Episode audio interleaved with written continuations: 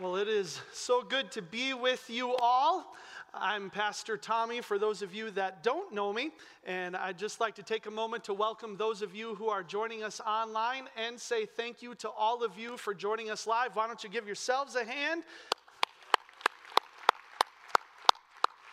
Today, we are on the last part of our series called Nowhere.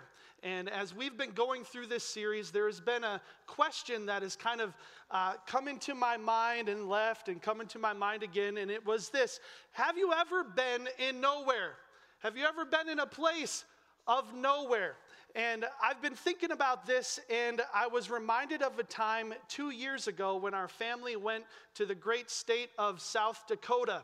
Uh, this was back when uh, people went to South Dakota for vacation, not to live. So uh, we were, I was hoping some people would laugh at that. um, so we go to South Dakota, and our goal is to do all things South Dakota. We uh, uh, stop at Wall Drug. We go to, um, which is which is not a drugstore at all actually. Um, so we stop at Wall Drug, we do the Badlands, we do Mount Rushmore, we do Crazy Horse, we do all kinds of stuff. We see the buffalo. And one thing Angela and I wanted to do was go on a hike. We wanted to uh, go on some type of adventure. And I was looking up places to hike, and I came across a place called Black Elk Peak and read about it and said it is not an easy path and it's actually the highest point east of the Rockies all the way to Europe. And I thought, our family needs to go there. We need to get up Black Elk Peak. So, as I was doing some research and looking into it, I realized that if you're going to go on that type of adventure, you need to make sure that you're prepared. So, I got myself a big fancy hiking uh, family size backpack. We had two coolers in there, one filled with water and Gatorade, and one filled with different snacks and protein bars, stuff like that. I had a tarp, a huge tarp for whatever reason, just brought a tarp, had a compass. Um, I had a, a waterproof uh, uh, matches. Um, I had a knife with me. We had a first aid kit. Uh, I brought two things with me in case you encounter something in the wild that you don't want to say hi to. So I brought two things with me as far as that goes. And uh, um, it, was, it was an adventure. So this is where we started, trail number nine all the way up to Black Elk Peak. So we climb about an hour and a half. And we get to this point, which was a fancy clearing, uh, a good picturesque spot. There was a few people standing there. So we're like, hey, could you take our picture? So they take a picture of our family. And at that point, we're still kind of excited. It's like, wow, look what we're doing. We're doing something we haven't done before. But in the back of our minds, we're thinking about the destination. Where, where is the place that we are eventually going to? And we had no idea at the time of this picture, but our actual final destination is just over the left side of Jordan's shoulder. There's a little like on top of the other mountain.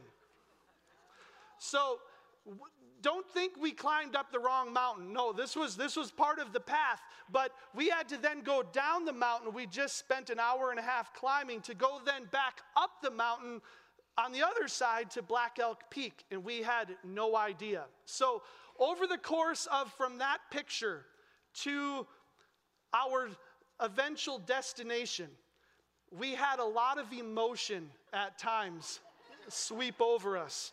Um, uh, Jordan, at times, our, our oldest, uh, she had moments where she just didn't care anymore and, and felt like the world should know how she is feeling.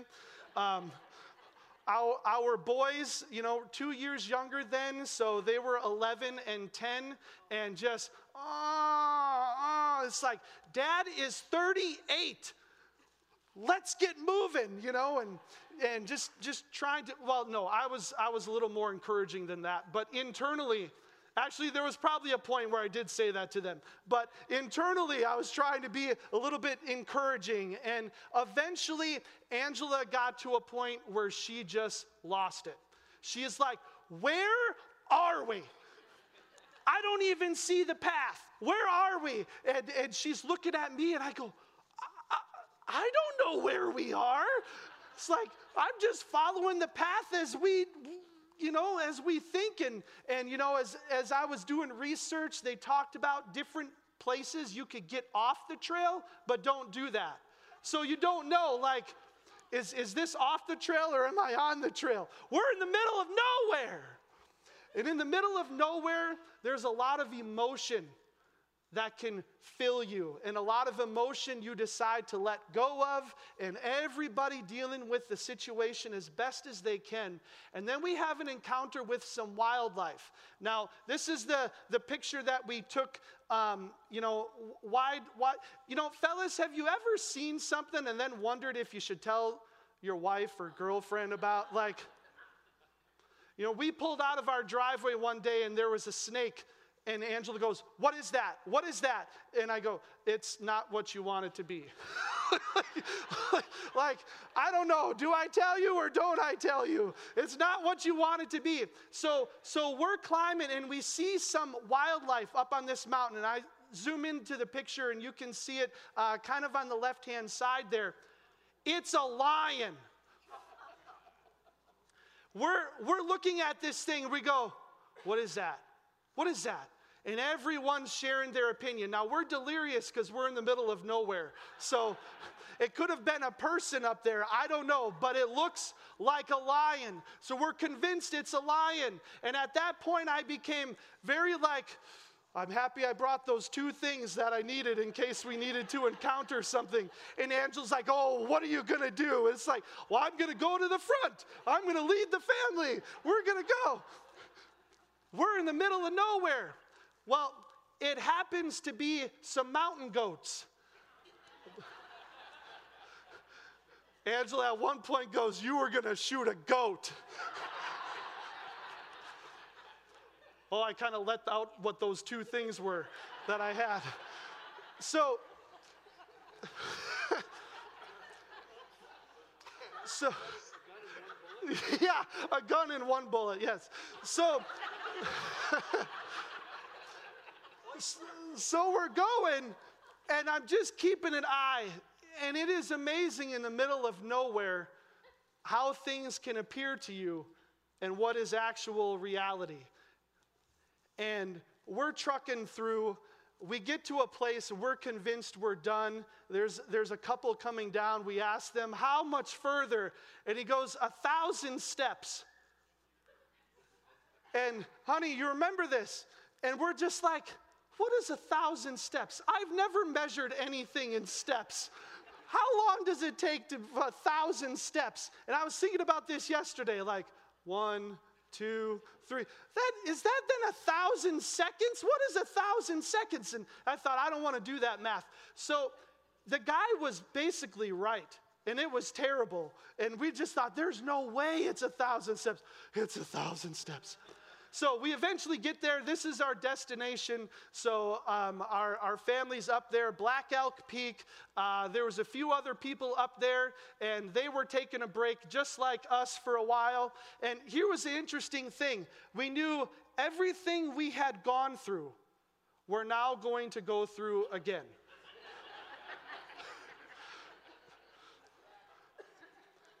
so the question is, how, how did you make it through? How did you get through the middle of nowhere? How did you, how did you get through that time where the kids are tweaking out and, and the parents are tweaking out? How do you get through that? Well, there was a few things that came to my mind. One, we stayed on the path. The best path that we knew was the path. We just stayed on it. It didn't make sense to us. It's like we just went that way. Why are we going this way? We're supposed to be going up. Why are we going downhill? Why are we climbing down a mountain if we're supposed to climb up to the highest peak east of the Rockies? This makes no sense.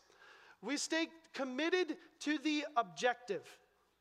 So there's one thing to stay on the path, but this is also staying on the path. When you're committed to the objective, there's a little more motivation in you to get there. To get there.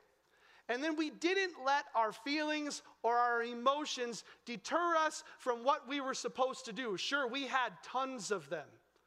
Tons of feelings, tons of emotions, tons of thoughts, tons of things we express to each other, even though we still love each other. Those times. But it helped us get through to the destination, it helped us get out of nowhere. Now, this is true when you're hiking, it's, it's, it's also true when you're just going through life. If you stay on the path, you stay committed to the objective, and you don't let your thoughts and your feelings get in the way, you're to eventually get out of nowhere and come to somewhere. But here's the interesting thing we do everything we can to avoid going to nowhere. Hey, I'm thinking about doing something. Yeah, what you gonna do? Ah, I'm I'm just gonna go nowhere. Yeah, no. I have, I have no desire to go with someone to nowhere. We will try to avoid nowhere at all costs. That's not a fun destination. That doesn't fill my heart with joy. I want to go to nowhere. What I find funny is that one of Jesus' greatest miracles, one of the miracles, like if you could list them, one of the greatest miracles, most well known miracles, actually happened in the middle of nowhere. Let's read about it. It says this in Luke chapter 9. It says, Jesus took them away off by themselves near the town of Bethsaida, but the crowds got wind of it and followed. Jesus graciously welcomed them and talked to them about the kingdom of God and those who needed healing, he healed. As the sun set, the 12 said, Dismiss the crowd so they can go to the farms or villages around here and get a room for the night and a bite to eat. We're out in the middle of nowhere. Now, a few things about this.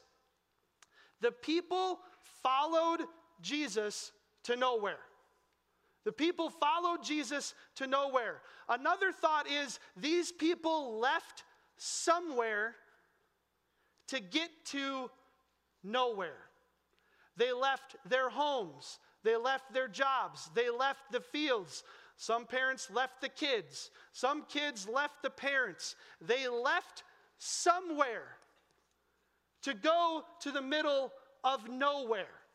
Now, you could also say that maybe Jesus, and this might seem terrible to say, Jesus led them to nowhere. Why would Jesus do that? You got a whole bunch of people following you. Jesus could have at some point just turned around on the outside of town, like, oh, we got a crowd. We got a crowd. I'm just going to turn around. We'll just do the thing right here and then we'll be on our way. No, Jesus kept walking. He kept walking and he kept walking and he kept walking. Where's Jesus going? I don't know. But they're looking behind them and they see somewhere disappearing in the distance and they're looking ahead of them and they're like, we're, we're on the edge, right, Pastor Brian? We're on the edge of nowhere. And Jesus keeps walking. Well, now we're getting to the middle of nowhere. You got to assume that some of these people started counting the cost of the followership of Jesus as they're leaving somewhere, going to nowhere, and Jesus hasn't done anything for them yet. He's not baiting them along. Jesus is just walking, just on the journey, and thousands and thousands of people are just walking behind him. And then in the middle of nowhere, Jesus turns around and welcomes the people. Hey, thank you for coming on the journey today. And it also says in the middle of nowhere, Jesus taught them about the kingdom of God. Jesus could have taught them about the kingdom of God in somewhere. Why, oh, why did he feel compelled to teach them in the middle of nowhere? I think sometimes we might learn some lessons differently in nowhere as opposed to us being somewhere. We might hear the words of Jesus a little differently when we're away from the distractions, away from all of the things that we are aware of. You want to know why Bible camps and women's and men's retreats and all of those things are so monumental in people's lives? It's because you left somewhere. It's not because Jesus is different between somewhere and nowhere. We're different. We're different people when we're somewhere and then when we're nowhere. Jesus taught them in nowhere. And then it says he healed them in the middle of nowhere. So Jesus didn't have to be somewhere to heal them, he could heal them in the middle of nowhere. So, some great, awesome, incredible things are happening to these thousands of people that traveled with Jesus to the middle of nowhere. And then there became a very real need. We need food. Now, keep in mind, these people had no idea where Jesus was headed. They had no idea where Jesus was going to stop. They didn't take time to pack a lunch. They didn't take time to be like, okay, we need to bring a tarp and we need to bring two things with us in case we encounter something rather interesting in the wild. They didn't have time to bring a compass. They needed food. And we'll continue on with the story. Jesus goes, You feed them. Remember, the disciples were like, Hey, they need food. Now, now keep in mind, if, if you want to want to kind of dig into this about how far Jesus went into the middle of nowhere, the disciples said, You need to send them on the way so they can find a place to stay for the night. It is too far, too late for them to get back to somewhere. That's how far they followed Jesus. Let them not, they need to go to their homes. Let them go to the village or someplace around here to spend a place for the night, and then they can go home the next day. They said, We couldn't scrape up more than five loaves of bread and a couple of fish. This boy needed to bring some food home to his parents and saw Jesus, so he brought the food with him to the middle of nowhere. I don't know, maybe not. Unless, of course, you want us to go to town ourselves and buy food for everybody. There were more than 5,000 people in the crowd. But he went ahead and directed his disciples, sit them down in groups of about 50. They did what he said and soon had everyone seated. He took the five loaves and two fish, lifted his face to heaven in prayer, blessed, broke and gave the bread and fish to the disciples to hand out to the crowd. After the people had all eaten their fill, 12 baskets of leftovers were gathered up at the end. Absolutely incredible story. One of the one of probably the most popular, well-known miracles that Jesus performed and was documented in scripture. Great story. And if you and I had the opportunity we would probably want to be there. Anyone want to be there? It would have been great to see no food and then a whole bunch of food. Those of you that like fish, I don't like fish. You invite me over to your house, please don't make anything out of the sea. I don't don't like fish. People that like fish, I think they would have liked to taste the fish that Jesus just You remember the water turned into the wine? First miracle that Jesus performed, some people serve the greatest wine first and wait till everyone's had too much to drink and then they give the cheaper wine. But you save the greatest wine for the end. Jesus' wine that he, that he made a miracle, that he supplied, was the greatest that anyone tasted. You like fish sandwiches. That'd have been a good day to have a fish sandwich.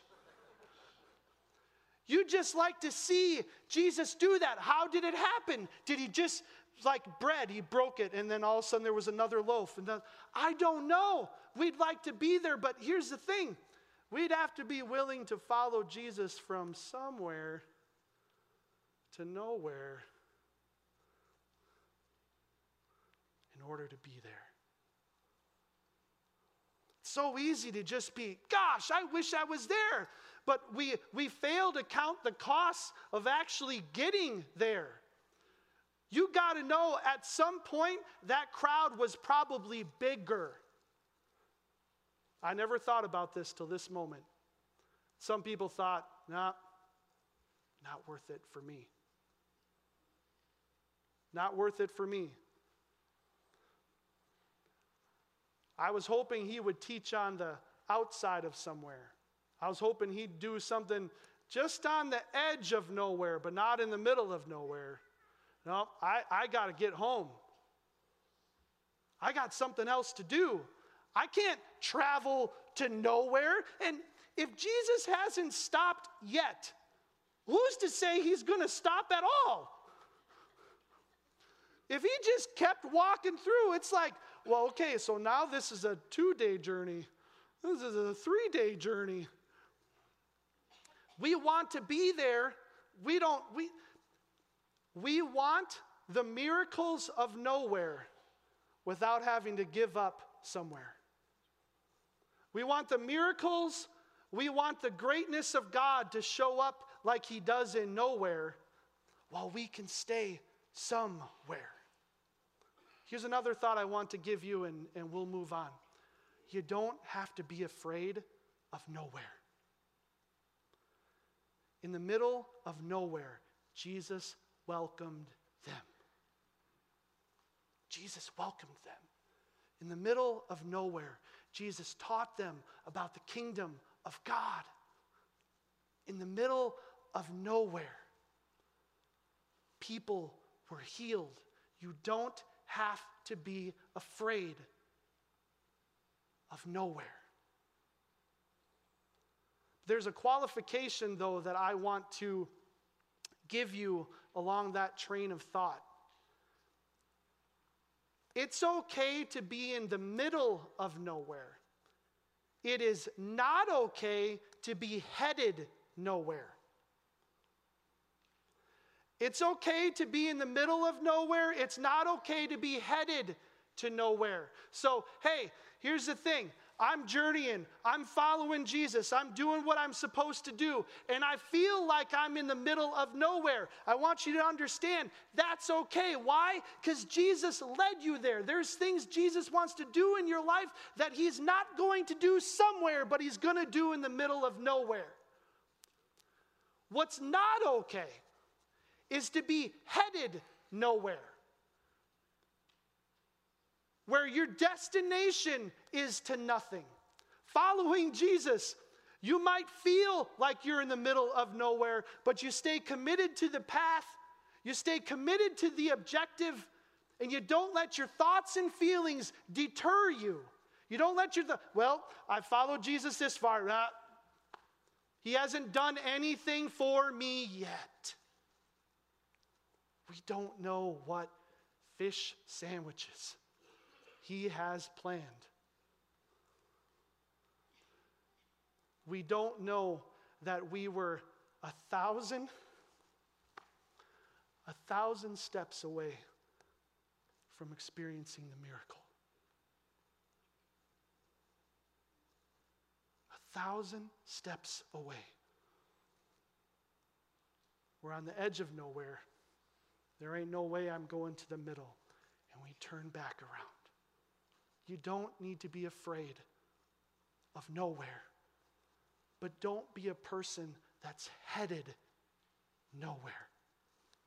In Ephesians 4, there's a verse that says, I don't want anyone strolling off down a path that goes nowhere. It's okay to be headed somewhere. But don't be the person that strolls off the path, that takes a stroll and then doesn't come back.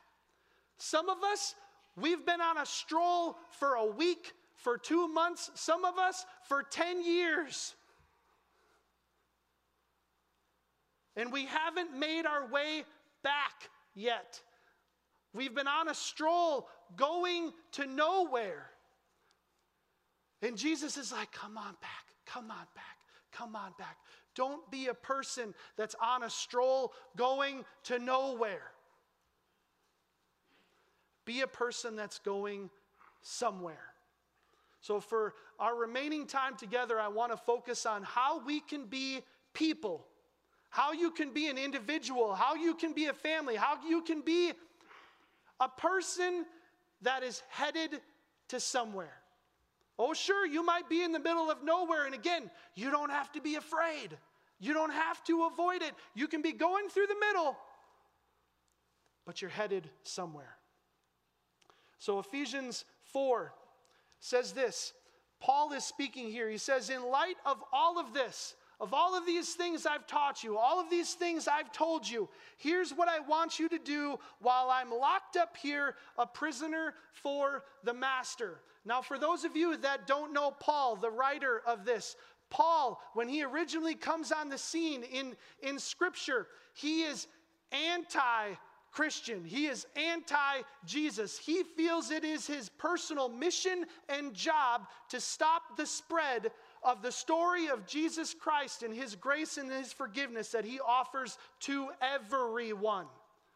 It's his mission to put a stop to it and stop the people that are sharing this story, this idea. At least that's what was in Paul's mind. Paul has a transformation that takes place, and now he becomes the super spreader of the story of Jesus Christ. Isn't that fun how words like a year and a half ago went to, went now he's the super spreader of the story of Jesus, going everywhere. And sometimes his passion in doing this brought him to places like prison. So, this is the context of what he is sharing. While I'm locked up here, a prisoner for the master, I want you to get out there and walk. Better yet, run on the road God called you to travel. So, Paul is saying this while I'm in a six by six, while I can go, I don't know, if we started back here, right, Pastor? While I'm in a six by six, and this is as far as I can go, I want you to get out there and walk. I want you to get moving. God has a path, He has a place for you to travel to. There's a destination for you to get to. And while I personally am locked up here and I can't go outside of this box, I want you to make sure you are going somewhere. Walk, do something. God has a path for you to move on. And then He says, better yet, run. Better yet, run. So I've been thinking about the differences between walking and running. Walking is a slower pace. Walking, you eventually get to the destination, but it's slower. Running takes more energy, takes more out of you, it requires more of you, but you actually get there quicker. Another thought that I had is this I want to make sure I say this right. Everyone that can run can walk, but not, every, not everyone that walks can run. If you run, you can walk. But just because you walk doesn't mean you can run. And Paul is saying, walk, get on this journey, go. Better yet, run. Get after it. If, if you are still alive, God has a purpose for you to fulfill. At no point are you done in this race. At no point do you just get to turn in your card and just be like, yep, well, this is all, all God had for me. No, no, no, no, no. If you're breathing, you're alive. God has a purpose for you to fulfill. Whether you're walking or running, there's a purpose for you to fulfill, but you're not going to outrun the purpose of God. Now, I was thinking this last week, though, you can get ahead of God. You can be wanting things and be anxious for things to happen and desiring for all this to, and God's like, wait, wait, there's a process we need to get, get through, go through. You're still in the middle of nowhere and we're wanting to arrive at somewhere. And God's saying, There's something I want to teach you in the middle of no. Don't get ahead of me. You're not going to outrun my purpose. But you got to be sure you don't get there too quick. And let me prepare the way for you. There's some physical benefits to running. Running builds strong bones. Now, now, again, there's some people that could say, well, when you run, you're actually hurting your bones. Yeah, okay. So this is just what I found. Running builds strong bones. Running strengthens muscles. Running improves your cardiovascular fitness, and it helps maintain a healthy weight.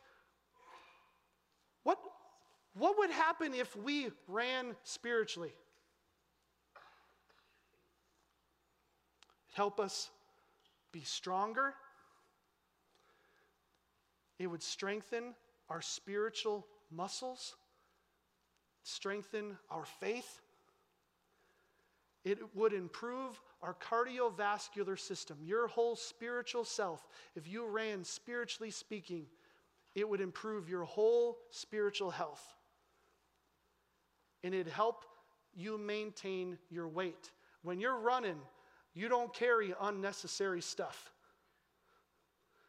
When you're walking, sure, I'll, I'll carry this, I'll carry that. When you're hiking, I'll carry this, I'll carry that. But if you're running, you're basically down to your shoes and shorts and a shirt sometimes. Help you maintain your spiritual weight if you just run. We'll keep going. He says, I don't want any of you sitting around on your hands. Now, I thought about this. What happens if you do this for a long period of time? Your, your hands, like the blood flow kind of stops. And sure, you are you are fully there, fully coherent. You can have a whole bunch of conversations, all type of stuff. Someone puts a piece of cheesecake in front of you, you're going to be eating it like this because your hands won't be able to function because there's no blood flow. I don't want any of you sitting on your hands. Now, what is a reason why someone would want to sit on their hands? They're Those of you online or sitting at the back, Pastor Bride goes, You're cold. or you've done something wrong. You can't keep your hands to yourself. So you sit on them because you don't want to do anything wrong. And then here's the thought the, the amount of time you're sitting on your hands because you're afraid of doing something wrong, you're also limiting yourself from doing anything that's right. So you might have some moments in time where, oh my gosh, I did that wrong. I should have never done that. I'm sorry, I, I, I messed up. That was not good. And we have this tendency to then sit on our hands, but then we end up doing nothing. Or when the opportunity comes for us to do something, our hands have no blood flow. So we're not even prepared in our minds or in our hearts to do it because we have no capability of fulfilling the thing that came our way because we've just been sitting on our hands. So in one instance, he's like, walk, better yet, run.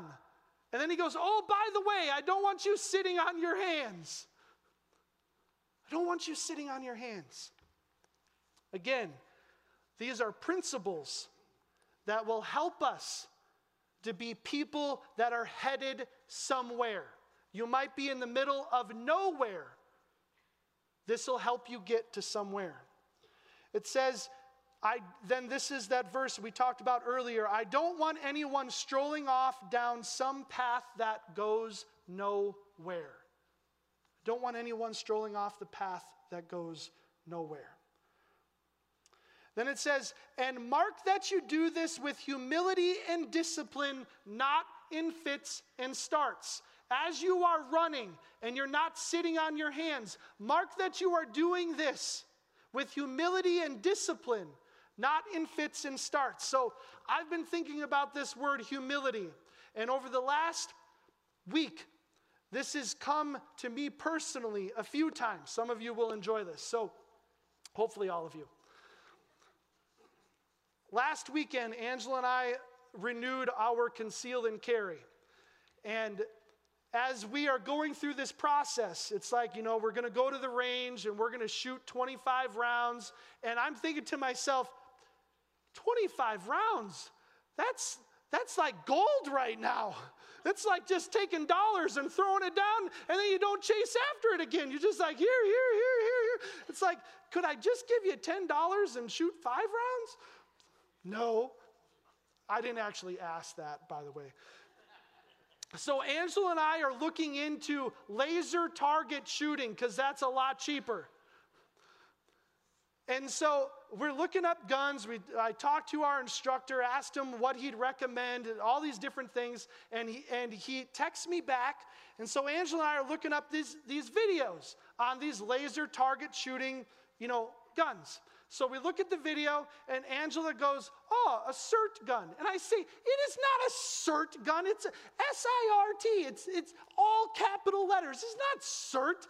And she's like, Oh, I think it's SIRT. And, you know, so we're having the normal husband wife conversation around our dining room table. So we watch the video. And the video starts and he goes, Hi, I'm here to talk to you about the SIRT gun. And I go, Oh my gosh. Oh. And I looked at her and she looked at me. She was like, Go ahead and say it. You were right. so I experienced humility there. I experienced discipline, as in, You were right. You were right.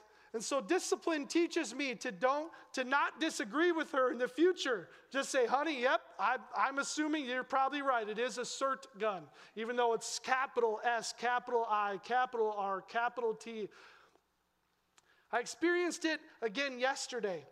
So uh, we, we're, we're going to Python. Anyone been to Python? Not a snake store, by the way. Um, you just drop off a whole bunch of recyclables, all that type of stuff. We had a big box, wanted to get rid of. So we get there. I'm like the last vehicle in there, and there's one way in, one way out. And many times when I go there, I just back up the whole way out because there's not much room to turn around.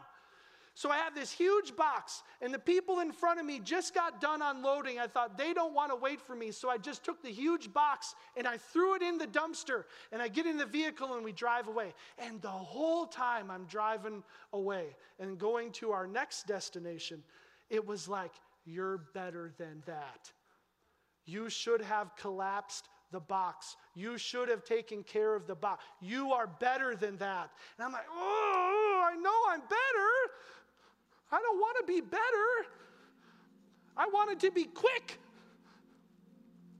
And so I tell Jordan, I said, we got to go back. She's like, what? And I said, I'm, I'm being reminded that I'm better than that. I'm being humbled I need to go back to where I was and take care of it how I was supposed to. Humility comes in that moment. Humility is in the mind, in the heart.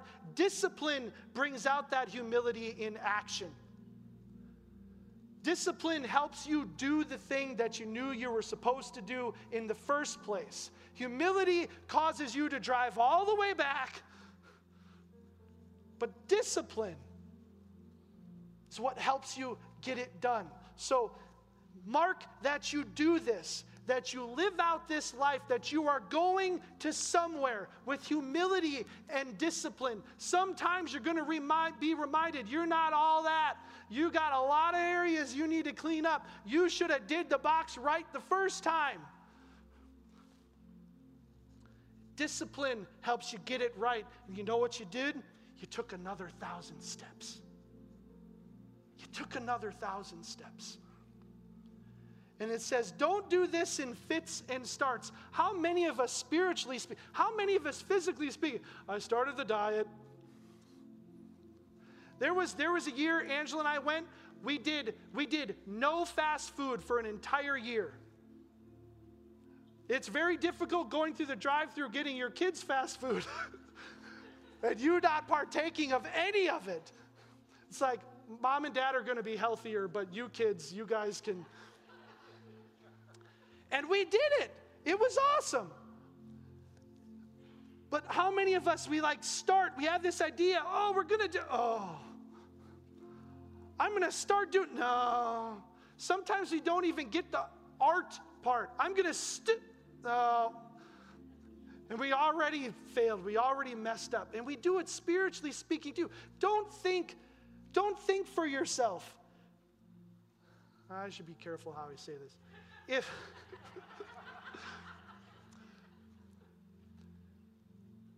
if we're not mindful of how we're treating our physical bodies, sometimes, sometimes we're not as mindful of our spiritual bodies as well. And if, if, if when it comes to our physical world, if it's difficult for us to follow through and get things done and, and stay on the path, committed to the objective, and not let our thoughts and feelings deter us, if we struggle with that physically speaking, how much more will we struggle with that spiritually speaking, right? So, so let's push through those moments physically, sure, but let's make sure those that that enters into our spiritual life as well, where we're not in fits and starts. We're not, oh, I'm gonna follow, well, I followed Jesus to the outside of town, but now I'm going back. That didn't get us to the miracle. Follow through, follow through. It says, but steadily pouring yourselves out for, sorry, but steadily pouring yourselves out for each other in acts of love. I had much more I was going to say here, but I want you to ask yourself when is the last time you've poured yourself out in love for someone else? When is the last time you've given everything you got for someone else out of love?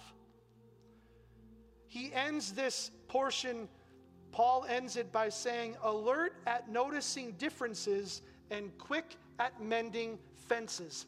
This last year, more so than I think any other year of my lifetime, we have become very alert to our differences. Very, very, very alert to our differences. What I find interesting is that in, its, in itself is not wrong. It's okay for you to think and feel something different than your neighbor. It's okay for you to think and feel something different than the person that's sitting two or three chairs to the left of you. That's okay. And it's important to be alert to those differences, but don't forget the part about mending fences. Don't forget about the part of mending fences. This thought came to me we can't all be used as an instrument of justice in this world. Whatever your idea of justice is, truth be told, we will not all be used to administer that justice that we feel so, so strongly about. But we can and should all be used as a person of peace. What that means to you, it means to you. But you can watch all the things in the world. This should be done. This should be, and we're ready to administer the justice. This is how this is supposed to be taken care of. What about the peace part? What about the mending fences part? We are so quick. This thought hit me too. You know how easy it is to tear down a house? Boom. Ain't that, ain't that easy to mend one, fix one, or build one from scratch? And if we become so used to that process of tearing down things, if we've spent a year tearing down things, how much longer will it be, or how much more energy will it take for us to build those things back So, in an effort for you for me, for us, to be a people that is getting out of the middle of nowhere or going. We, we need to be people that are going somewhere. You need to know how you got to the middle of nowhere in the first place. If you got to the middle of nowhere because you chased off, you went on a stroll, you followed some path you weren't supposed to, it's time for you to stop and drop to your knees and say, Jesus, help me. Help me. Guide me out of this nowhere path to somewhere. And for those of you, spiritually speaking, you're on this journey, you're following Jesus, and you find yourself in the place of nowhere. I want you to understand you don't need to be afraid. In the middle of nowhere, Jesus will teach you, Jesus will heal you, He will provide for you in ways you didn't, you, you didn't ever expect, you didn't ever think would happen. But stay the course. Stay on the path. Stay committed to the objective. And don't let your thoughts and feelings deter you. Because Jesus has something great in store for all of us, and you specifically, individually. You specifically, individually. Thank God that He is the same somewhere, the edge of nowhere, the middle of nowhere, and the next somewhere. Thank God He's the same. Let's pray together. Heavenly Father, I thank you for the opportunity we've had to dissect this word called nowhere. And Lord, nowhere is not just a word, it's a place. And too often, a very real place that we go through and experience. Lord, I thank you that you have called us to be a people that are headed somewhere that we might be going through the middle of nowhere, but that is not where we're headed. You want more for us? God, may we want more for ourselves that will compel us to get out of that place because we know there is more to come. Lord, for those that are struggling on the paths, God, I pray that you would encourage them, be, bring people around them to be a voice of hope to them, to encourage them on their way. Lord, I thank you for how you supply and how you provide. And I thank you for the lessons you teach us as we go through the middle of nowhere. Give us a wonderful rest of our day as we think about the nowheres in our life. God, help us to be mindful that you are the same yesterday, today, and forever, and we can lean upon you. If you are here today and you haven't leaned upon Jesus, you haven't surrendered your life to Him, you're in the middle of nowhere and you don't know how to get out. If you're online and you're with us and you're watching and you're like, I'm the middle of nowhere and I brought myself here, it wasn't Jesus, I brought myself here. If you're, the, if you're here or you're online, I just want you to stretch out your hand. I'd like to pray with you. I'm not going to embarrass you. I see that hand. Thank you very much. If you're watching online, just click a link saying you would like prayer. All right, I'm going to lead those of you that responded in prayer. You just uh, believe in your heart with the words that I'm saying. Dear Jesus, I thank you that you are with me. And even when I think you are gone, you are there. Even when I thought you were nowhere, you are now here. Forgive me for the times I've strolled off. Forgive me for the times I've just gone my own way. And be the Lord and Savior of my life. Lead me and guide me in Jesus' name. Amen.